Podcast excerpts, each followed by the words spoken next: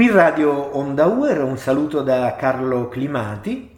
Oggi siamo con eh, padre Marcelo Bravo Pereira, che è professore straordinario di teologia dogmatica presso l'Ateneo Pontificio Regina Apostolorum, attualmente anche direttore dell'Istituto Superiore di Scienze Religiose nello stesso Ateneo.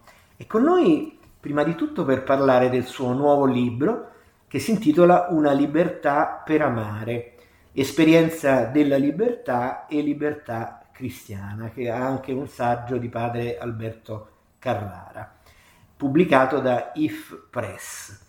Ecco, intanto volevo chiedere a padre eh, Marcello eh, come nasce l'idea di eh, dedicare un, te- un, libro al tema della, della, libertà, che è un tema molto, molto importante per la nostra vita.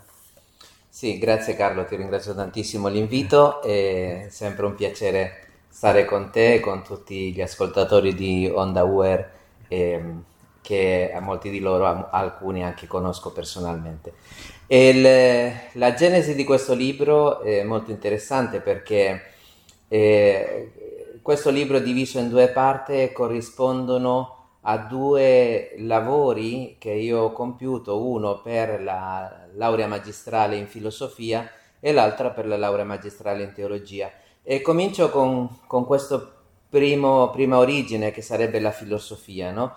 la domanda fondamentale di chi è l'uomo e come esercita la sua libertà. E allora io da giovane studente di filosofia ero molto interessato al tema della libertà e anche ai condizionamenti della, sulla libertà. E a quel tempo io ho letto un bellissimo libro di eh, Joseph de Finance, un filosofo francese della, dell'Università Gregoriana, un libro che si chiamava, che si intitola eh, Esistenza e libertà. No? E lì lui fa una fenomenologia della libertà umana, soprattutto in dialogo con eh, Jean-Paul Sartre, che è con gli esistenzialisti, che esasperando la libertà vengono in definitiva a negare l'esistenza di Dio, perché se Dio esiste io non sono libero, perché l'esistenza di Dio sarebbe un limite, porrebbe immediatamente un, libere, un, un limite alla mia autonomia e alla mia libertà. E quindi ero molto interessato perché questo limite di cui parla Sartre, eh, al quale risponde Padre De Finanza, poi ti porta anche a vedere nell'altro anche una minaccia, perché se l'altro esiste, anche lui con la sua libertà mette dei limiti alla mia libertà. Tant'è vero che noi abbiamo dato per certo questa, questa specie di mantra, no? la mia libertà finisce là dove comincia la libertà dell'altro. E se all'inizio diciamo di primo acchito può sembrare una definizione abbastanza buona, poi ti rendi conto che l'altro diventa una minaccia della mia libertà e se io posso farò di tutto per annullare la tua libertà, per incrementare il mio spazio di libertà. No? E quindi lì ero molto interessato su, su queste dinamiche e l'ho fatto a forma di meditazione, cioè meditazione nel senso che eh, come come nel, nei versi di Virgilio si parla di questo titiro che meditava con, fla, con il flauto, no? E quindi eh, si esercitava nel, nel, tirare fuori una melodia, così anche io ho voluto fare eh, con il mio libro. E la seconda parte invece, avendo cominciato con il tema della libertà eh, nell'uomo, mi sono, mi sono domandato sulla libertà di Cristo, soprattutto mosso da una domanda, no? Se Cristo non poteva non obbedire al Padre, allora dove stava la sua libertà? E questo mi ha portato ad approfondire nel Vangelo e nella tradizione cristiana qual è il vero significato della libertà, che non è semplicemente pura autonomia e fare tutto quello che vuoi, ma è la libertà è finalizzata a qualcosa, no? E qual è quel qualcosa che dà senso alla mia libertà? Ecco, ehm, abbiamo parlato della presenza eh, di Dio, eh, in, alcuni, mh, mm, mol- in, alcune correnti di pensiero eh, che sono andate di moda in questi anni, eh, spesso si è detto noi siamo Dio, no? nel senso abbiamo detto che l'uomo diventa un po' Dio di se stesso, no? e quindi mi, mi ha incuriosito anche la, la citazione del tema del New Age, della, della corrente di pensiero del New Age nella prima parte del, del, libro e volevo approfondire con lei questo, questo tema no? che mi sembra interessante. Sì, infatti, eh, come ti dicevo, quando ho scritto questo, questa prima parte, eh, erano ne, negli anni 90, quando la New Age era diventato anche un movimento di massa nel mainstream, come si dice oggi, no? e um, poi è andato, eh, si è cannibalizzato quando è diventato un, una merce, no? Prodotto di mercato, eccetera. Però lì eh, questa visione, che è molto vasta, molto varia, no? eh, non si può dire che ha un, una visione comune, un, è, un'area di famiglia, come si dice, di pensiero, no? dove entra eh, esoterismo, dove entrano tecniche orientali, eccetera, eccetera. Allora lì si eh, insisteva in questo movimento molto sulla libertà come totale autonomia e come eh, l'uomo è libero nella misura in, può, eh, in, cui può creare se stesso, può darsi la, la propria fisonomia psicologica e spirituale. C'è un'espressione chiave di tutto l'Oriente induista che è tatuamasi, cioè tu sei ciò, che veniva mh, tra molti esponenti del, della New Age tradotto come tu sei divino, tu sei, eh, tu sei il creatore del senso della tua vita, no? E mh, in qualche modo era una variante popolare anche del, della stessa visione di Jean Paul Sartre, no? Noi siamo coscienza di libertà, la mia libertà non è semplicemente un qualche cosa che accade, ma è la stoffa stessa del mio essere, diceva Jean-Paul Sartre. Allora questo viene preso da, dalla New Age come quella assoluta autonomia che mi fa essere eh, tutto quello che io faccio sarà buono nella misura in cui viene dalla mia propria spontaneità. Ovviamente eh, questa è una libertà ingannevole, no? perché eh, manifesta un po' un certo narcisismo psicologico, per cui tu stai considerando te stesso, pensi solo alla tua propria liberazione, ma poi quando tu ti devi scontrare con la, con la realtà, la, la, el, quando ti devi incontrare con l'altro, quando ti devi incontrare con la sofferenza, quando cominci a, a, a renderti conso, conto dei tuoi stessi limiti, ti rendi conto che la tua libertà non è assoluta, o anzi la stai concependo in modo sbagliato perché tu sei libero proprio anche prendendo in considerazione che non, tu non sei il creatore di te stesso, tu non crei i valori eh, ai quali aderisci, no?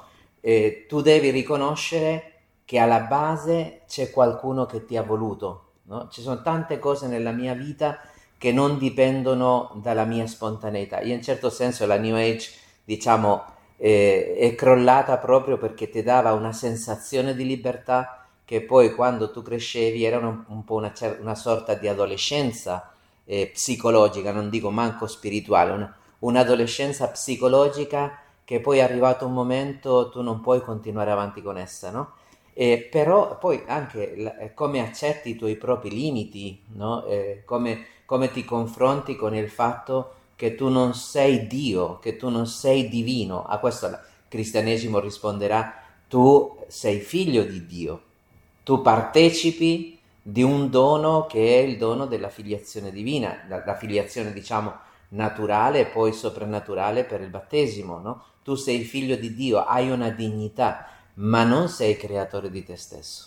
Tu dipendi esistenzialmente da un altro quell'altro che ti vuole libero, non quell'altro che ti vuole schiavo, no? Perciò eh, ho voluto anche andare oltre, mh, mm, diciamo, queste tendenze della New Age, andare a, ad entrare proprio nella, nelle profondità teologiche della nostra, della nostra libertà. Questa idea della, di essere figlio di Dio è molto bella, no? Ed è, può rappresentare anche questa consapevolezza della filiazione divina, può rappresentare un aiuto anche eh, per le persone, ma anche e soprattutto per i giovani, per gestire anche proprio la propria libertà. Nel senso, facciamo un'ipotesi, noi possiamo dire che, che nella vita quotidiana possiamo magari ricordare che se siamo figli di Dio, magari possiamo andare eh, fare qualunque cosa della vita ricordandosi questo. Magari posso dire posso andare a ballare in discoteca ricordandomi di essere un figlio di Dio, oppure posso andare eh, uscire con gli amici, cioè pormi un po' dei limiti che sono in realtà mh, dei, delle, come, dire, del, dei, come dei segnali stradali, delle cose che ci aiutano. Noi abbiamo i comandamenti che apparentemente sembrano delle negazioni, ma poi in realtà rappresentano un aiuto, no? Cioè in realtà, ecco, questo concetto è molto bello perché anche per i giovani può essere un aiuto, no? L'idea di ricordarsi di essere figlio di Dio, di avere comunque eh, questa, questa, presenza di Dio, no? Quindi come può essere? Sì. Eh, ti ringrazio la domanda perché mi fa introdurre una premessa che è fondamentale, che io colloco all'inizio del mio libro, no? E quando noi parliamo di libertà, intanto già quando tu fai una domanda, che cos'è la libertà, ti possono rispondere le cose più svariate, no? le risposte più svariate. E noi di solito facciamo uh, diverse distinzioni quando parliamo della libertà. Le due classiche è parlare di libertà di esercizio e libertà di specificazione, o come le chiamava Romano Guardini, libertà, libertà dell'atto e libertà del contenuto. Allora, la libertà è la capacità di scelta, così si può definire tranquillamente. Noi siamo liberi perché possiamo scegliere tra fare una cosa o non farla e lo facciamo secondo il giudizio della nostra ragione, cioè noi scegliamo in base a quello che noi consideriamo che eh, sono le scelte migliori nel contesto in cui noi ci troviamo, no? un gelato, ma se sono malato non mi prendo il gelato perché mi rendo conto che non è conveniente in quel momento. Allora, quando noi parliamo di libertà ci fermiamo solo al primo aspetto, cioè la capacità di scegliere tra una cosa e, l'altra, libertà di, del, libertà dell'atto, libertà di esercizio, ma ci dimentichiamo del secondo aspetto che dà senso alla libertà stessa ed è la libertà del contenuto, cioè quali sono, sono quelle cose che meritano di essere scelte. Cioè non tutto è buono perché lo hai scelto. Tra un atto di, diciamo, di misericordia, tra un atto di di, di carità verso un'altra persona o scegliere l'egoismo, è chiaro che automaticamente per natura stessa noi diciamo ha più valore scegliere le cose che valgono di, eh, la pena di essere scelte di quelle che no, che sono banali, che sono o perfino che sono perfino cattive. Allora, in ultima analisi, qual è il fine ultimo della nostra azione? Il fine ultimo della nostra azione, in fin dei conti, è il bene assoluto. È il bene, e raggiungere quel bene. Quindi l'uso della mia libertà è eh, in rapporto con il bene ultimo della mia vita. E qui entra la, la domanda che tu mi hai fatto, il sapersi figli di Dio che nonostante una serie di comandamenti e divieti, questi comandamenti e divieti non, diciamo, non, non mi impediscono di essermi, essere libero, ma ancora di più mi consentono di esprimermi in tutta libertà. Per quale motivo? Perché in fin dei conti, anche se suona un po' strano, noi non siamo veramente liberi per scegliere il male. La scelta del male è un'apparenza di libertà, ma è schiavizzante, perché schiavizza la persona alle proprie passioni, al giudizio degli altri, a, a quelle che, cose che sono basse. Ora, noi siamo figli di Dio, noi ci consideriamo cristiani figli di Dio. Quella frase, se non sbaglio, di San Leone Magno, riconosci cristiano la tua dignità. Il fatto di sapermi eh, chiamato a qualcosa di più grande mi fa ambire e scegliere le cose che veramente hanno senso nella mia vita. E, e io non sono più libero perché posso scegliere di drogarmi, o scegliermi di fare il male o scegliere di offendere le persone. Io sono più io, sono più felice, sono più realizzato quando fa- faccio le scelte più grandi, la scelta di amare Dio sopra ogni cosa, la scelta di venire incontro al prossimo, anche sacrificando la mia comodità. Quando una mamma sacrifica la propria comodità per venire incontro al figlio, non è che sta, si rende schiava del figlio, no, sta manifestando questa libertà di poter amare, di poter dedicarsi all'altro e quando tu sai di essere figlio di Dio, la tua libertà si dilata, come quella libertà di Cristo. Cristo ha seguito in tutto la volontà del Padre, ma quello non, è, non lo ha reso meno libero, lo ha reso è ancora più libero, perché non è, diciamo, diciamo sottomesso alla schiavitù delle passioni. No? Alla, perché in fin dei conti, eh, quando un ragazzo o una ragazza scelgono l'egoismo nel profondo del loro cuore, si rendono conto che quella, che, che quella libertà non era per quello, ma era per... E quando tu per abitudine costantemente scegli per, in favore dell'egoismo, in favore delle proprie passioni, in favore del cosa diranno gli altri, ogni volta sei meno libero, ogni volta sei più schiavo, non necessariamente per causa delle droghe, più schiavo e non più libero. Vorrei concludere questa intervista con eh, una, una, domanda anche che rappresenta un messaggio di speranza. No?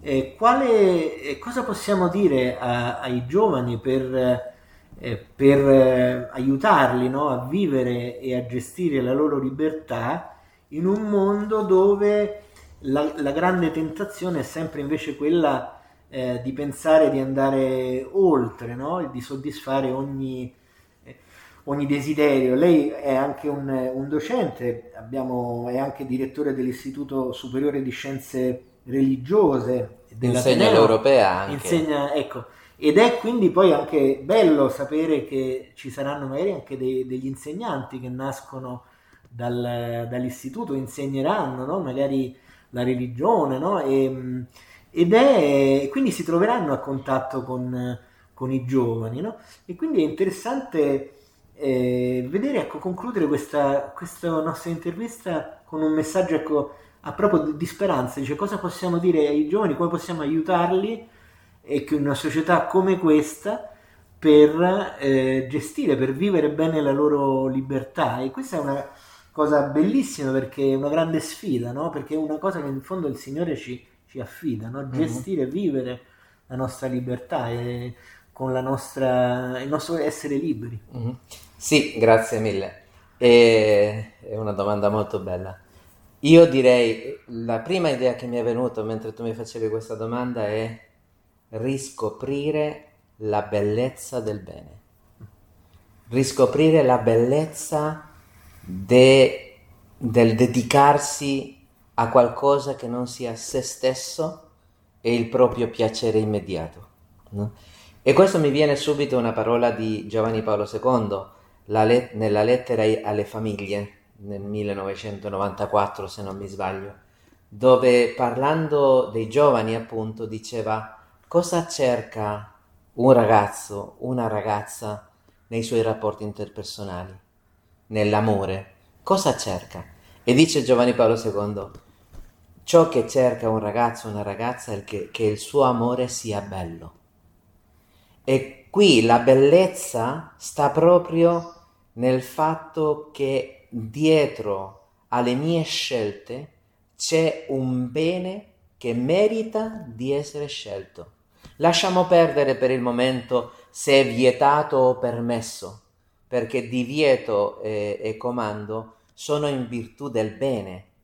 Cioè, il bene deve essere fatto, il male deve essere evitato. Ma perché deve essere fatto il bene? In primo luogo perché è bello.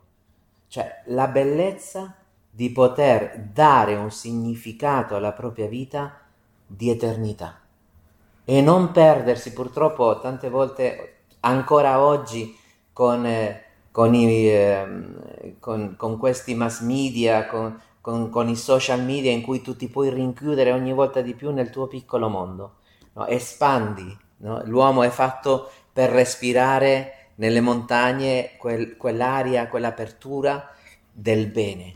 E allora se tu sai scoprire dove sta il bene, allora imparerai a fare le scelte giuste. Tante volte i ragazzi non è che si perdono tanti ragazzi perché sono cattivi, ma perché non sanno quanto è bello perdere quelle piccole cose, per quelle piccole scelte, per fare le grandi scelte della vita, che si fanno poi quotidianamente, nel bene.